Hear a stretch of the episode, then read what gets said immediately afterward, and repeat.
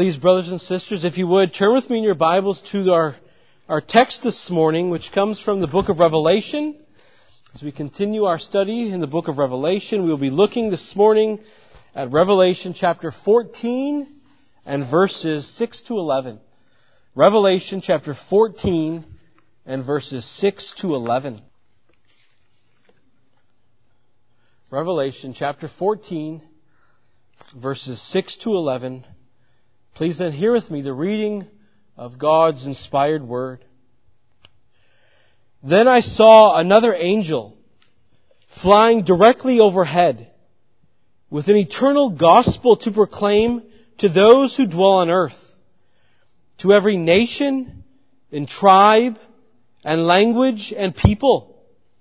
And he said with a loud voice, Fear God and give him glory because the hour of his judgment has come. And worship him who made heaven and earth, the sea and the springs of water. And another angel, a second, followed saying, Fallen, fallen is Babylon the Great. She who made all nations drink the wine of the passion of her sexual immorality.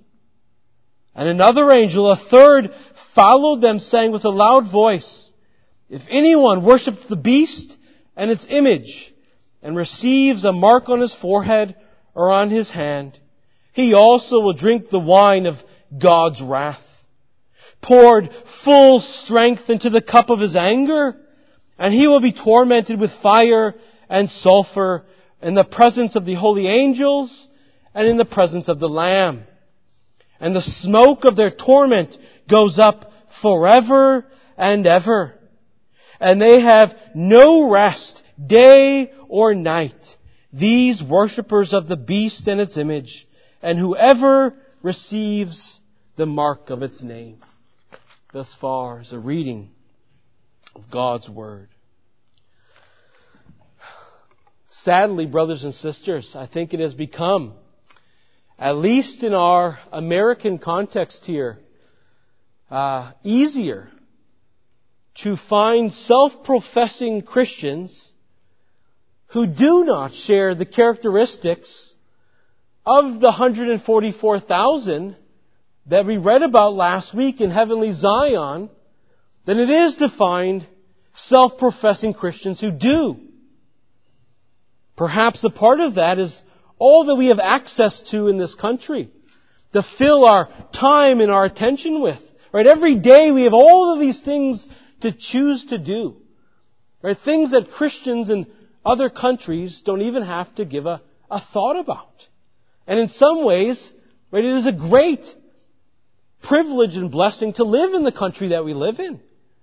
But in another sense, it can also be a great detriment, right, to the spiritual life of God's people because from our youth on, we are constantly having all of these things thrown at us looking to pull our heartstrings into the world and away from Christ. Now remember though, what it was that characterizes the 144,000, which is the redeemed, which is the church we said. Right? It is these, we were told last week, who did not defile themselves with women, for they are virgins. And what do we say that was? It was spiritual adultery that it was talking about. So it's talking about is these who were not compromisers. Right? They were not compromisers with the world. They did not participate in the idolatrous practices of the world, but rather they maintained their faithful witness to Christ. Right? The anti-Christian spirit of this age is everywhere. But how many self-professing Christians continually dabble in it every day? Right? Engaging in spiritual adultery. We also were told last week that the 144,000, the church, are those who follow the Lamb wheresoever he goes. But how many self-professing Christians have leapt off that path and instead have, have followed into the perverted speech of the world and the perverted living of this world? And who now walk down paths of, of darkness and who delight in evil and whose eyes, or excuse me, whose heart resemble one that is crooked and who is deceptive and living as someone who has forsaken their companion who is Christ and who lives every day of their life as they have forgotten the covenant that is made with their God. Who stop following the ways of the Lamb and now these self-professors oftentimes have a hard time finding their way back. Remember, it was these 144,000, the redeemed, those who had joined in the heavenly chorus singing to the Lamb, who we are told were the first fruits of God. Those in whose mouth there was no lie, and who were blameless. If you remember, brothers and sisters, as we reflected upon that first fruit language of the Old Testament, we said what? That the first fruits were a sacrifice that were brought to God that were unlike all the others. It was a, it was the first fruits were set apart from all the rest. The first fruits were special. The first fruits were dedicated to God. Unlike the common harvest that everyone else picked and plucked from. And so we have to ask, does our living, does our speaking, does our thinking resemble being the first fruits of God? Does our living, thinking, speaking represent or reflect those who have been set apart for a special use by God? Or have we become like the world? Have we become like all that is common in this world? Are our lives lived as a sacrificial offering to our Lord every day of our lives? Remember as we ended last week looking at the, that glorious picture of the saints around the Lamb on Mount Zion, we said that that what those people were described as in heaven must be something that they already in part are now on the earth. Right? We should not think that we can go about living our lives for ourselves now, according to our, our own will now, as we await Christ coming to gather us, to take us somewhere, to be something that we are already not familiar with being. Right? People in this world today, self-professors, oftentimes think that my life, although I'm a Christian, is now for me to live, according to my will, and when Christ comes to take us home, that time will be His. No, we need to understand that now and in glory, all time belongs to God. All time belongs to God. Right now, the time on earth is spent being conformed to the image of Christ until Christ returns to perfect you in His image and bring you to glory. And too many, I think, have forgotten this. Perhaps some of you here today have forgotten it, and we need to be reminded of this. Now, we're all familiar with warning signs, aren't we? We see those a lot of places that we go, you see them on, on doors, right? You see them on buildings. And what do they usually say? Keep out. They say, danger. They say, stay away. And what is their purpose? It is so that we would not go beyond a certain line in order to, because if you go behind, beyond that line, you're going to harm yourself, aren't you? Right? You're going to be in danger. And so these signs that are placed in these places are meant to keep you safe. And so I want us to see that as well today with, with each of the announcements of this angel. Right? With each one. Right? God is warning all of what will happen to those who follow the image of the beast and who serve the beast. And he tells us this as believers as a warning in order to keep you safe. You know, oftentimes with these warning passages, Christians, we become confused and we have no idea what to do with them. Right, one example is this. Hebrews chapter 10, verses 37 and 38. Yet a little while, and the coming one will come and will not delay. But my righteous one shall live by faith. And if he shrinks back, my soul will have no pleasure in him. And so we see a warning here. If your soul shrinks back, God will have no pleasure with you. And so we think to ourselves, what are we to do with this? You know, is my soul one that is going to shrink back from the Lord's? But what I want us to see, brothers and sisters, is that these warning passages are not meant to destroy your peace, rather they are meant to increase it. As we recognize that Jesus is the same yesterday, today, and forevermore, which is exactly why the author to the Hebrews says right after this, in chapter 10 verse 39, to the, to the saints, but we are not those who shrink back. We are not those who are destroyed, but those who have faith and preserve their souls. And that is what I want our text today to reinforce for us as well, as we read it this morning.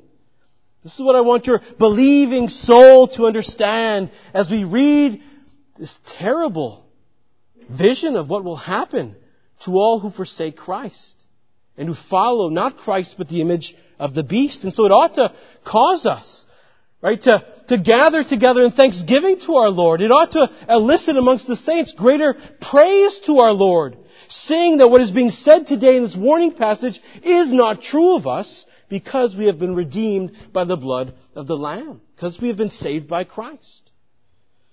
Now our approach then to our text this morning will be a simple one. We usually go with three points and it's very nicely charted out in our text for us today. There's three angels who make three announcements, and so that's how we will look at our text this morning. And so point one will be the first angel.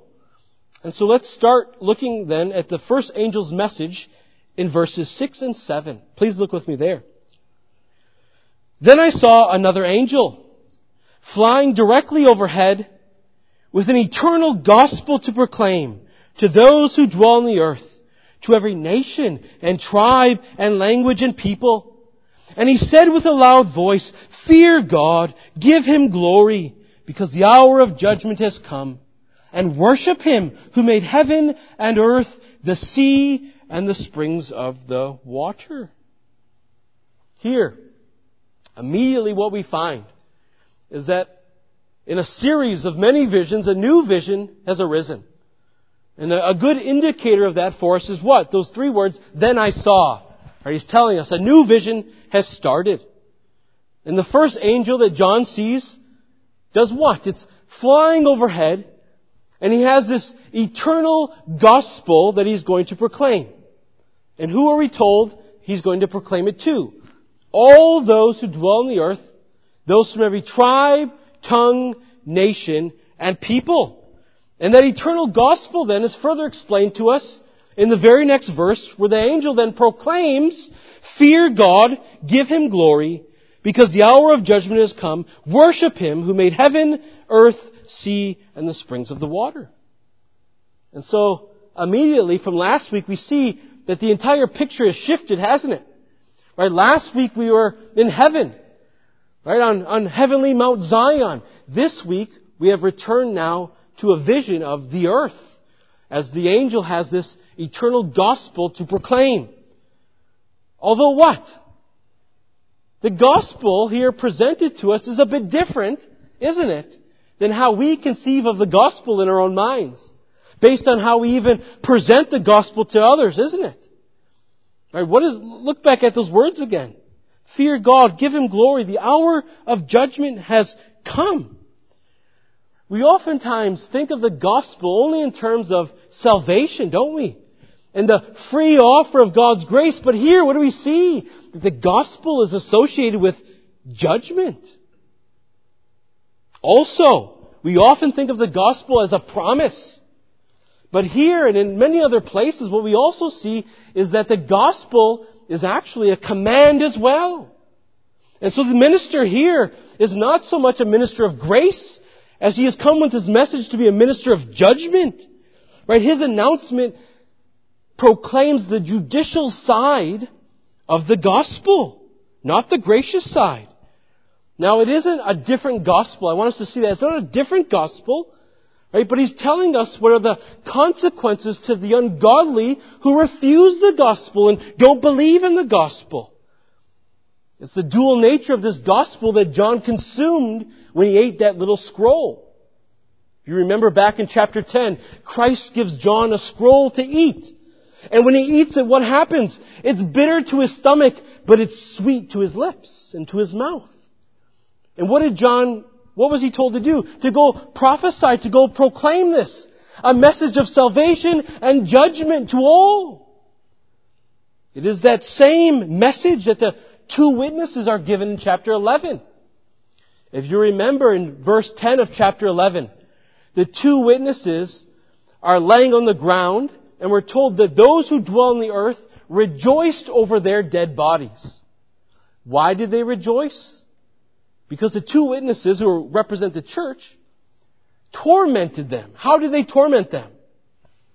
The words. What did the two witnesses come doing? They had the fire coming out of their mouth. Fire, symbolic of what? Speaking words of judgment to those who dwell on the earth. This also, these first two verses of, of chapter 14 may also be an allusion back to the Olivet Discourse and Matthew chapter 24 verse 14. Jesus there says this, and this gospel of the kingdom will be proclaimed throughout the whole world as a testimony to all nations, and then the end will come. And in this context, what happens? It doesn't result in salvation so much, does it? As we read that context. But really, as you read there, what it tells us is that sinners are going to remain antagonistic to Christ and His church to the end. That's why he says right after, there's going to be these false prophets and these false Christs are going to come and deceive you if they could, right? Deceive even the elect if possible. Right? That's the, the context of that passage. And so the gospel there serves as what? It serves as a testimony of judgment. It is a basis of judgment against all the unbelieving world. Think also about this dual aspect of the gospel in that glorious cross event. Right? As Jesus hangs upon the cross, you have, in Luke's account, one criminal on the right and one criminal on the left. In that one gospel event, it meant salvation for one and judgment for the other. We see the dual aspect of the gospel. We see the dual aspect of the cross. And it was interesting. What was it that the believing criminal said to the unbelieving criminal on the cross. He said something very familiar to our text as well today. He said to the unbelieving one, Do you not fear God? Isn't that exactly the same thing that the angel is saying here? Fear God and give to Him glory? Paul says in Romans chapter 3 verse 18, speaking about the sinner, that there is no fear of God before their eyes. Why is that? Rather simple. The fear of God proceeds out of love of God. Where there is no love of God, there is no fear of God. Right? Love engenders fear. Think about yourselves. Think about self-love. Not the self-love of the world. But it's not wrong to have self-love, right? We're told to love our neighbors as ourselves. And so if you love yourself because your life is precious to you, you don't want to lose it, what does it cause you to do? To fear those things that would destroy it, right? So love engenders fear. The same is true here with God. Right? Love of God engenders fear of God. Engenders reverence towards God where the believer now wants to do everything he can to please God and go to the greatest of lengths to not do anything to displease Him. Fear likewise, though, requires knowledge, doesn't it? You have to know who it is that you love and who you fear. Well, what does the angel say? Fear God. Give Him glory. He sang to them, acknowledge His majesty, acknowledge His greatness, and only then can you worship this God. But see that all are called. All who dwell on the earth, every tribe, tongue, nation, and people, all are called to bow down and give glory and to worship this God before the final judgment. Right? Because if you do not, you will be made to do so on that last day. But only then, brothers and sisters, it will not be to your salvation. Rather, it will be to your judgment. And so the angel comes and he proclaims to the impenitent, to the unbelieving world, that their creator, the one who created heaven and earth, the sea and the springs of the water, is going to come as sovereign judge. And all will be made to stand before him. So now is the time to repent. Now is the time to repent. Brothers and sisters, if you hear the word of God today, do not harden your hearts. Right? Today is the day to repent. In chapter 14 then, what I want us to see is the great divide that the, the gospel brings. In verses 1 to 5, those who have received the gospel and believed in Christ are presented as the redeemed in glory. Here now in verses 6 to 11, we have those who follow the beast. Those who have rejected that eternal gospel. And so we have to ask today, brothers and sisters, what side are you on? Whose side are you on? Right? Do you know God? Do you love God? If you love God, does it cause you to fear God? And if you fear God, does it bring you to the feet of God to worship Him? We all must worship before the throne. We all must worship the Lamb before it is too late. We are not to grow unconcerned or indifferent to this message. Right? You cannot. Now you may ask yourself, after hearing this eternal gospel is a gospel of judgment, well, Pastor, how is this good news? Right? How can this be good news? Because we all understand that the word gospel means good news. It means glad tidings. Well, I ask you in response, how can it not be good news to the believer? How can it not be good news to you? Should not the downfall of the ungodly world system, along with Satan and all of his allies, according to the plan of God and for His glory, be good news to the saint. Should not the return of Christ and the judgment of the wicked and the consummation of the kingdom where the church is relieved of its every affliction, where persecution of the church shall cease, be good news to the body of Christ? Yeah, it should be. And so we ought to see God's judgment of the ungodly as good news to the saints. And it's an eternal gospel that we can rejoice in then. Because it fulfills God's plan. God's plan of displaying His glory in both saving and judging sinners. And it is an eternal gospel, and one in which will, will require of all of us in heaven eternal praises for it. It likewise is an everlasting and an eternal gospel because it is an immutable message. It is one that will not change. It is one that is timeless. And so this is the message, brothers and sisters, that the first angel brings. But we're told in verse 8 that John sees another angel. And this leads us to our second point then, which is the, the second angel.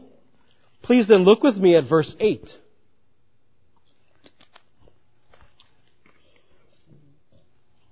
Another angel, a second, followed, saying, Fallen, fallen is Babylon, Babylon the Great, she who made all nations drink the wine of the passion of her sexual immorality. Now what we need to see is that this name, Babylon the Great, is really, or derives its origin really from Daniel chapter 4 verse 30.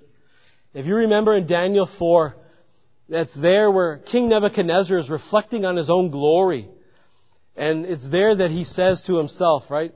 Is this not great Babylon which I have built? And what happens because of that? He is judged. And what do we see going on in our text today? That now the latter day Babylon, like too, will be judged by God. Here the angel though says to us that it is, or he speaks of it as if it has already happened, doesn't he? Fallen, fallen Babylon. Which does what for us? Right? It, underscores the certainty of God's promise that Babylon will fall. Now this phrase, fallen, fallen Babylon, is, is pulled right from Isaiah 21 verse 9.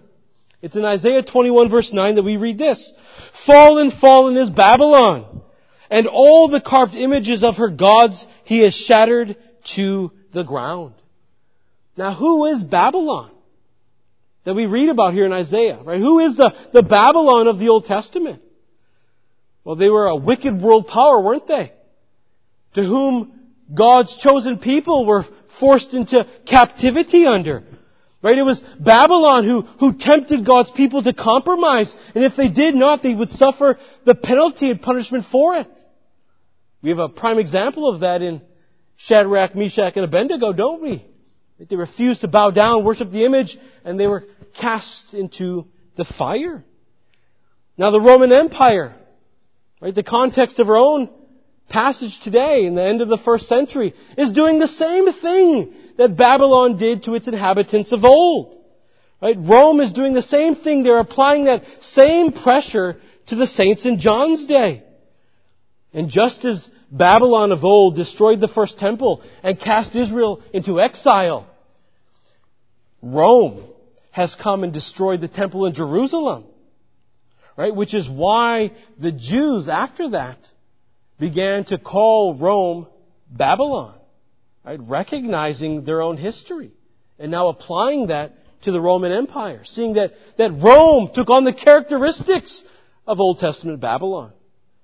Even in Peter, 1 Peter chapter 5 verse 13, Peter writes, She who is at Babylon, who is likewise chosen, sends you greetings.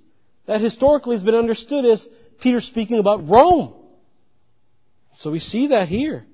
We see that Babylon then is a symbolic name. It's a symbolic name. And we know this because God historically has dealt with Babylon.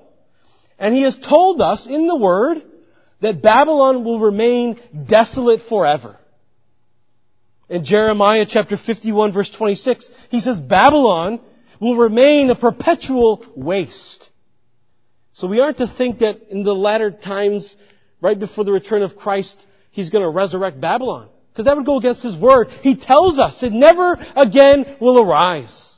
And so believing God's word, believing his promises, understanding and recognizing who Babylon was in the Old Testament, a world power that held and oppressed God's people under its thumb. I submit to you that we ought to view Babylon now in our text as a symbol for all wicked world powers, for all wicked world systems that God's people must now live under. Right? This symbolic Babylon is descriptive of all pagan powers that oppresses God's people. Right? For the saints in the first century, that was Rome. Right? Rome was the embodiment of Babylon the Great. But many Babylon the Greats continue to exist throughout history and continue to exist today. But we ought to rejoice knowing, as the angel tells us, that when Christ returns, Babylon will be no more. Right? He will wipe it from the face of the earth. But what is true about Babylon the Great that is described to us in our text? Well, we're told that it's an epicenter for seduction. We read that it is she who made all the nations drink the wine of the passion of her sexual immorality. Now, we need to be consistent in our interpretation.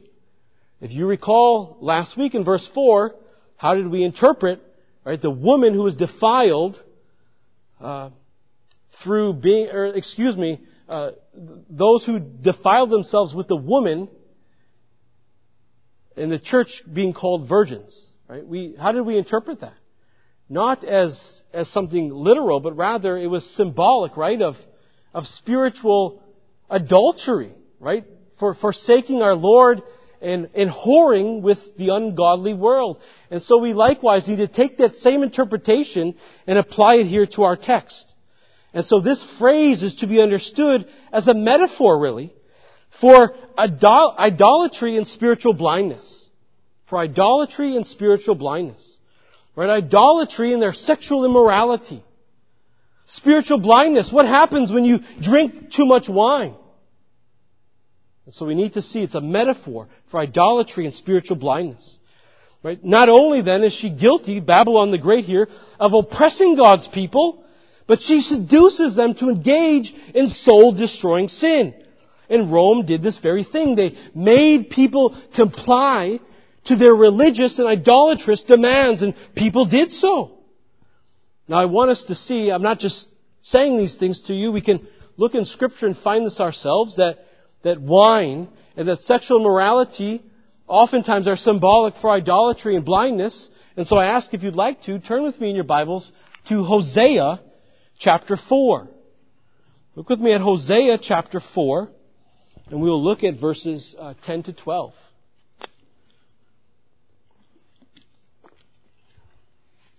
Hosea chapter 4, verses 10 to 12. They shall eat, but not be satisfied. They shall play the whore, but not multiply. Because why? They have forsaken the Lord. To cherish what? Whoredom, wine, and new wine. Which do what? Take away understanding.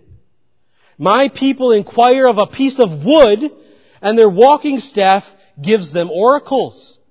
For a spirit of whoredom has laid them astray, and they have left their God to play the whore. We see that's exactly what's being described here in our text. Right? The idolatry of these people has taken away their understanding. And the sinner becomes overtaken by their sin, and they fall into this drunken stupor, becoming intoxicated by the world. And as that intoxication of the world increases, they become more and more blind to the reality of what is happening around them. And why? Why do people go along with this? I submit to you to maintain social and economic standing in the world to maintain social and economic standing in the world. In, in Rome in the first century, if you wanted to maintain a social and economic standing, if you wanted a good life, you had to go along with the idolatry of the land.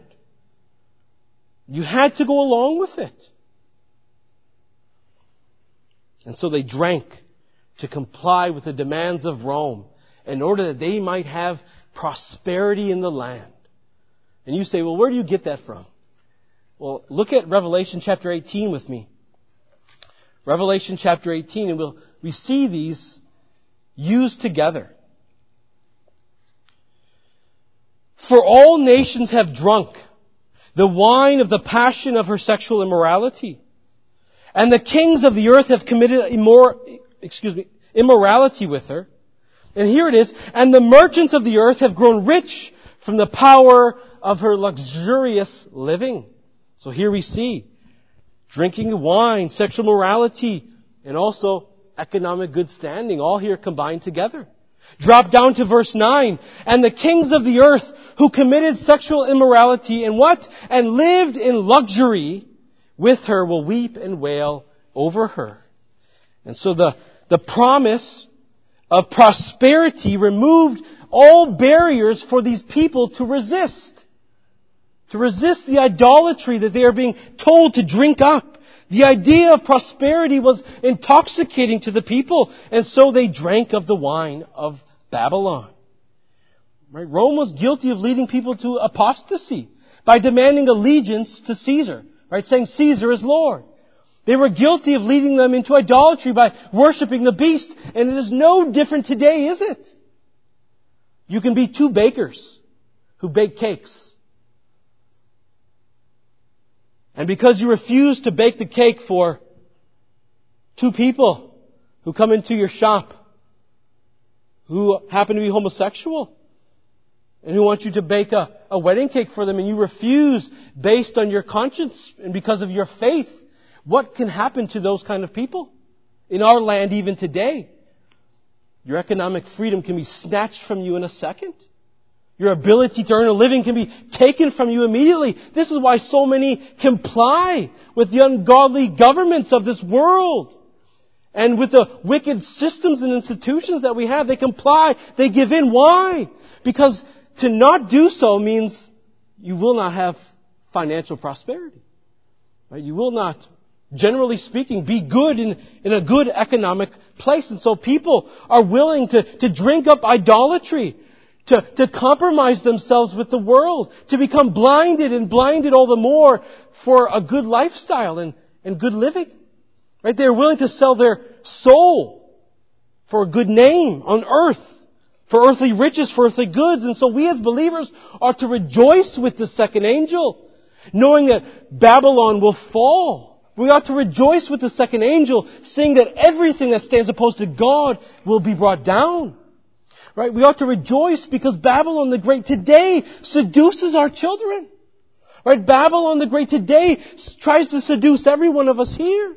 Babylon the Great has seduced our family members and our friends and has caused them to be intoxicated with the world and to fall into a, a drunken stupor. To not see the reality of their life and what will become of them. And so we ought to rejoice with this second angel. And in looking at this, brothers and sisters, we have to ask, as we see in Zion last week, as we see Babylon this week, we have to ask ourselves, which do we belong? Right? Which do I live in? Which do I find more enjoyment in? And for those who answer Babylon and who have been living in Babylon, see what will become of Babylon and see what becomes of every single person who stays in Babylon. And so all of us, it is a call to all of us to repent, to return to the Lord, to stop serving creature and start worshiping creator. See only, brothers and sisters, that it is Christ and Christ alone who can wash the filthy stench of Babylon from your garments. But also know that when He does, you'll be cleansed from all sin through the blood of Jesus Christ. And as those who have been washed, who have been justified, who have been sanctified, right, Babylon's ways then see are no longer to be our ways. Right? Self-indulgence and greed are not things that are to characterize the believer, but rather living for Christ does. Being those who have the indwelling spirit living inside of us now. Having been given eyes to see, we see the danger of Babylon and we forsake her and we stay far away from her. This leads us then to our third and our final point, which is the third angel. Please look with me then at verses 9 to 11, please. And another angel, a third, followed them saying with a loud voice, If anyone worships the beast in its image and receives a mark on his forehead or on his hand, he will also drink the wine of God's wrath, poured full strength into the cup of his anger. And he will be tormented with fire and sulfur in the presence of the holy angels and in the presence of the Lamb. And the smoke of this torment goes up forever and ever and they have no rest day and night, these worshippers of the beast and of its image, and whoever receives the mark of its name. See the terrible end of the ungodly. See what will happen to all those who rebel against God and deny Jesus Christ the Savior. Right now, brothers and sisters, people make fun of hell, don't they? Maybe some of you here today do. Maybe we listen to music or watch TV shows or movies that make light of it. Right? There are, are many people who confess that they want to go there. But that is because they are under the false assumption that hell will only be an extension of the earth.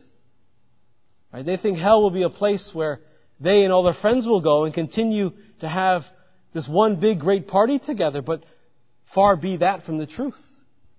Right? What are we told here in our text? For we see that in hell, what? They will drink the wrath of God. Right now, the ungodly experience God's common grace. Right? God allows the rain to fall on the just and the unjust. In hell, there will be no common grace. God's cup will be undiluted. Right? We're told in verse 10, it will come in full strength. Right? In hell, God's wrath will be judgment with no mercy. No mercy at all. It will be a torment that afflicts the sinner both inwardly as well as outwardly. Right? It will afflict his soul. As every moment of his, of his life he will continue to remember his hopeless condition and realize that he will never escape it. And like with psychological torment, doesn't it oftentimes affect our bodies? Well, so too when the sinner, body and soul are reunited and cast into hell, so too that torment inwardly will affect their body outwardly as well, beyond all comprehension. Now, right now, the, the nations willingly drink the cup of Babylon the Great, which though only is a temporary cup, let us see that in hell, all will drink the cup of God's wrath. But they will not drink it voluntarily. They will be made to do so, and it will not be a temporary cup of wrath, but an eternal one. Right? It is a never-ending, overflowing, super abundant cup. Right? We are told that they are to drink it day and night, which signifies that to us, that it is relentless. Right? There is no rest for the ungodly in hell, we are told. Brothers and sisters, they will wish for the cup to run dry, but it never will. It never will. Fire, as we've said multiple times, is a symbol of judgment. Symbolic for judgment. Here too we need to see that same thing. We are not to conceive of hell as a place where there's just a bunch of fire and flames everywhere. But in saying that, what I also want everyone here to understand is we are not lessening the torment of hell by saying that. Realizing this, throughout the book of Revelation, what have we learned? That through the symbolic language that we read, it can never fully capture what is conveyed to us in that symbolic language, can it? Which means what to us then? That the symbol of fire and sulfur and hell is not even close to comprehending the torment that the sinner will suffer. Right? Hell will be far great, far more worse than fire and sulfur. Right? The sinner in hell is going to hope that it would only be fire and sulfur, but it will be far beyond that in torment. Right? John Calvin affirms this very thing, saying this, Now because no description can deal adequately with the gravity of God's vengeance against the wicked, their torments and tortures are figuratively expressed to us by physical things. Same thing I said here. We only can convey something through words. But what happens when our words cannot communicate the depths of the reality of hell? That is what we are dealing with when we say that it is a place of fire and sulfur. It is symbolic language used to describe how absolutely frightening and terrible hell will be. But I want us all to also understand though, never let anyone tell you that hell will be a place of annihilation either. Right? Hell will not be a place of annihilation. Do you know why that is? Because annihilation will be a mercy that God will not grant to the sinner. He will not grant that mercy to the sinner. And in fact, what are we told in our text?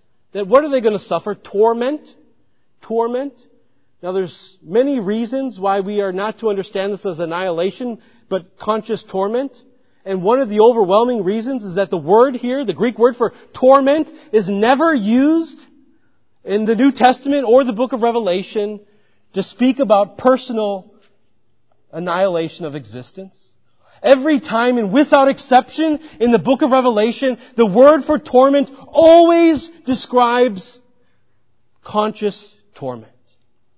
I don't have time to go through all of the examples, but if you have a pen and paper, chapter 9 verse 5, chapter 11 verse 10, chapter 12 verse 2, chapter 18 verses 7 and 10 and 15, verse 20, or chapter 20 verse 10, all of these places describe conscious torment.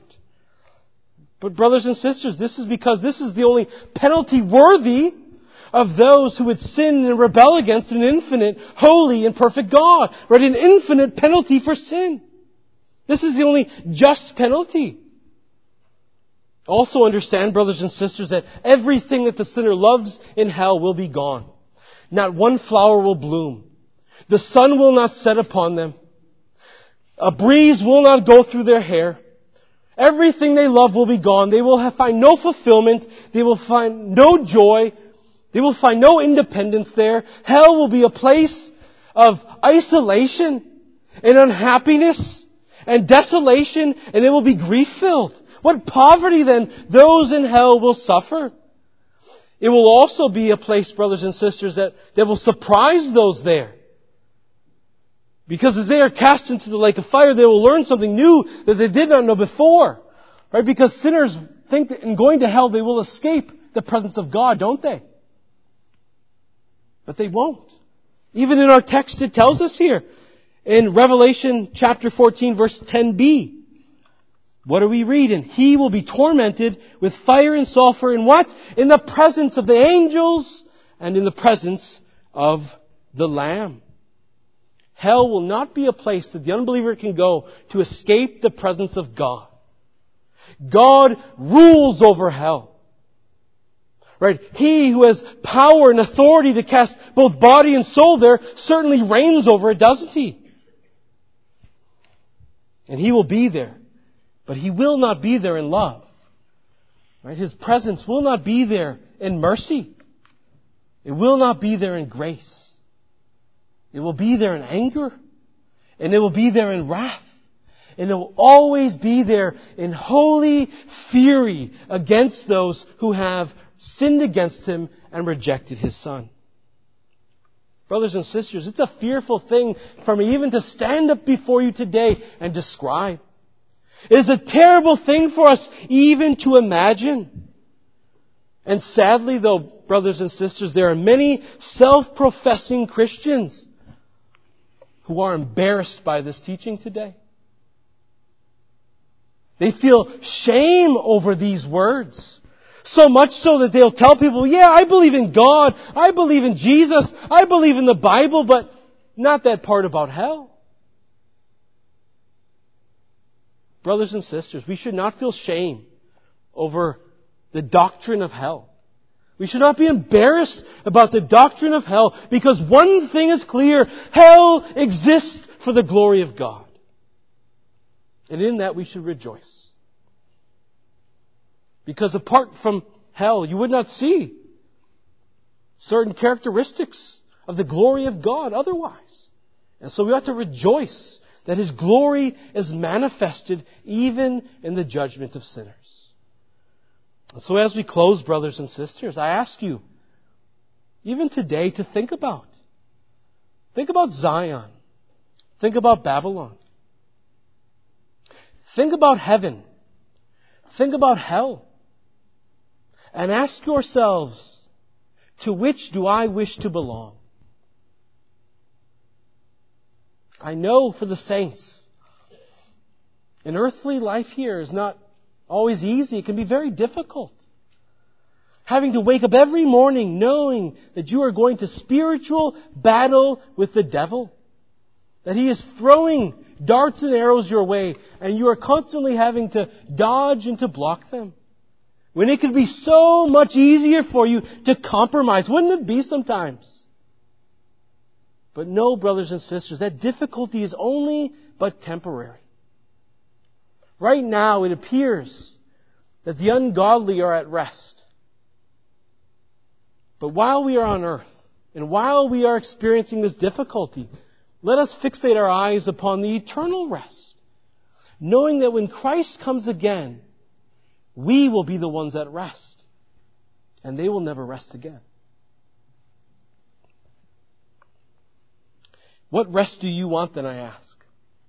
What rest do you want? Do you want a temporal rest that comes about through compromising with the world? Or do you want that eternal rest that remains for those who have confessed Christ, who live obediently to Christ, and who bear faithful witness to Him, refusing to compromise with this ungodly world?